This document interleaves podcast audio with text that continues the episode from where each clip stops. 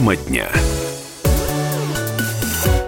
студии Елена Фонина мы продолжаем. На Украине не утихают страсти вокруг первого тура президентских выборов. Зеленский и Порошенко готовятся к спаррингу 21 апреля, когда пройдет второй тур голосования а Баба Яга по-прежнему против. Лидер партии «Батьковщина» Юлия Тимошенко, не прошедшая во второй тур, заявила, что не будет поддерживать ни действующего президента, ни шоумена. Тимошенко назвала результаты Порошенко сфальсифицированными. Первое, считает она, применялись грязные технологии, и второе, осуществлялся подкуп избирателей из бюджетных и внебюджетных средств. Но были деньги, которые каждый кандидат потратил на вполне законных основаниях. Комитет избирателей Украины провел анализ расходов расходов, потраченных каждым из претендентов в ходе предвыборной гонки, и количество полученных голосов. И выяснилось, лидеру партии «Слуга народа» Владимиру Зеленскому голос избирателя обошелся в 16 гривен. Это примерно 50 центов или 30 рублей. Действующему президенту Порошенко 141 гривна, это около 5 долларов или 300 рублей. А Тимошенко за каждый голос заплатила 68 гривен или почти 2,5 доллара, то есть 160 65 рублей. Но пока одни сводят дебет с кредитом и начинают завлекать избирателей на второй тур, есть те, кто следит за происходящим со стороны, но с особым вниманием. Оценил ход и результаты выборов, а главное, ответил на вопрос, что изменится для Донбасса, глава ДНР Денис Пушилин. Иллюзий не испытываем, конструктивных изменений в лучшую сторону мы для себя не видим. Кто бы ни победил на Украине, увы, повестка диктуется извне. Какой-то самостоятельности или даже о инстинктах самосохранения для самой Украины речь не идет. Поэтому Донбасс в первую очередь должен рассчитывать на себя, ну и, конечно, на поддержку своего союзника, проверенного уже за эти пять лет.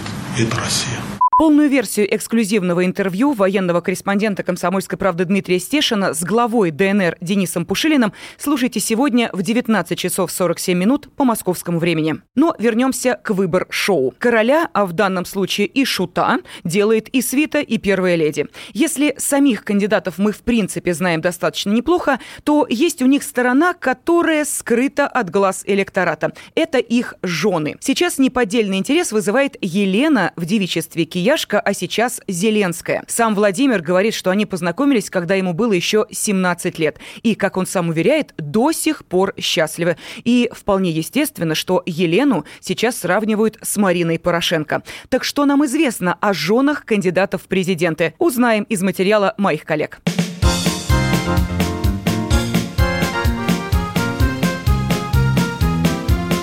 Первым делом выборы, женщины потом. Теперь, когда уже понятно, кто вышел во второй тур президентской гонки на Украине, самое время присмотреться к потенциальным первым леди. Чем занимаются Марина Порошенко и Елена Зеленская?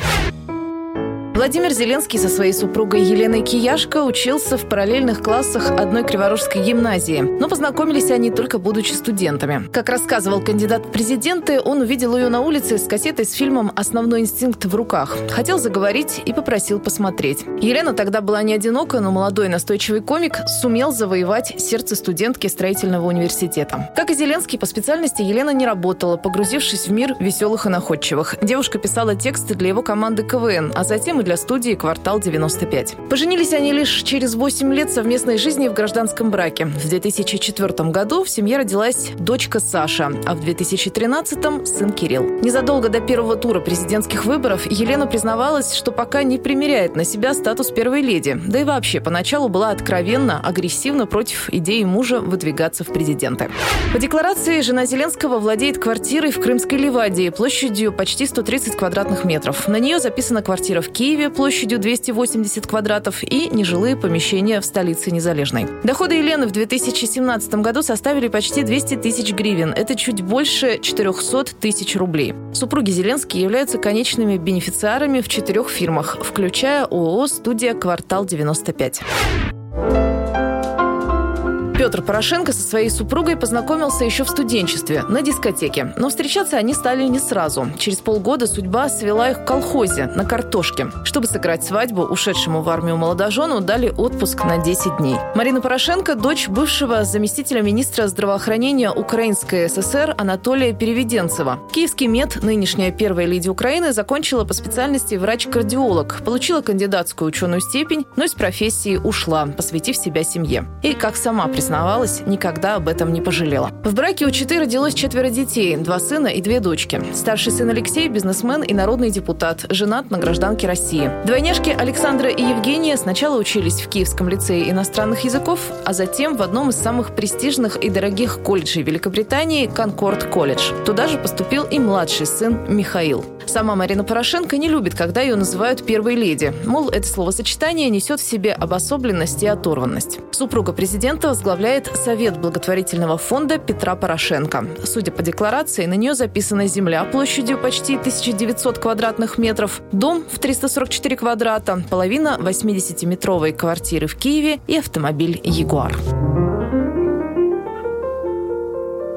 Меняем тему. По данным ГИБДД, в 2018 году произошло больше 15 тысяч аварий с участием водителей в состоянии опьянения. В них погибли более 4 тысяч человек, ранения получили около 21 тысячи. Статистика печальная, но вот что с ней делать? Председатель Госдумы Вячеслав Володин считает необходимым ужесточить наказание для водителей, которые сели за руль в состоянии алкогольного или наркотического опьянения и совершили аварию, повлекшую гибель людей. «Считаю, — сказал он, — такие действия водителей надо приравнять по уровню общественной опасности к умышленным убийствам. Сел за руль в состоянии опьянения, значит, имел умысел. Эту инициативу оценил координатор общества «Синие ведерки» Петр Шкуматов. Нужно, во-первых, меньше эмоций. Во-вторых, нужно понимать, что любое дорожно-транспортное происшествие – это не умышленное убийство. Условно говоря, если человек выпил бокал вина, он у нас считается пьяным, причем юридические последствия от бокала вина ровно такие же, как от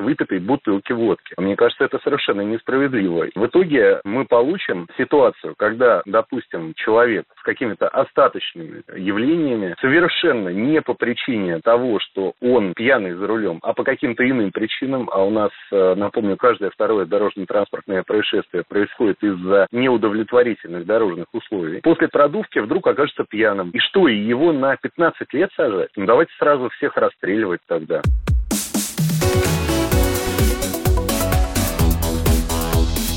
Тема дня. Всем привет, я Андрей Норкин. А я Юлия Норкина. И мы переехали. К счастью, не на другую радиостанцию, просто на другое время. Простыми словами теперь в эфире по понедельникам, вторникам и средам в 9 вечера по московскому времени.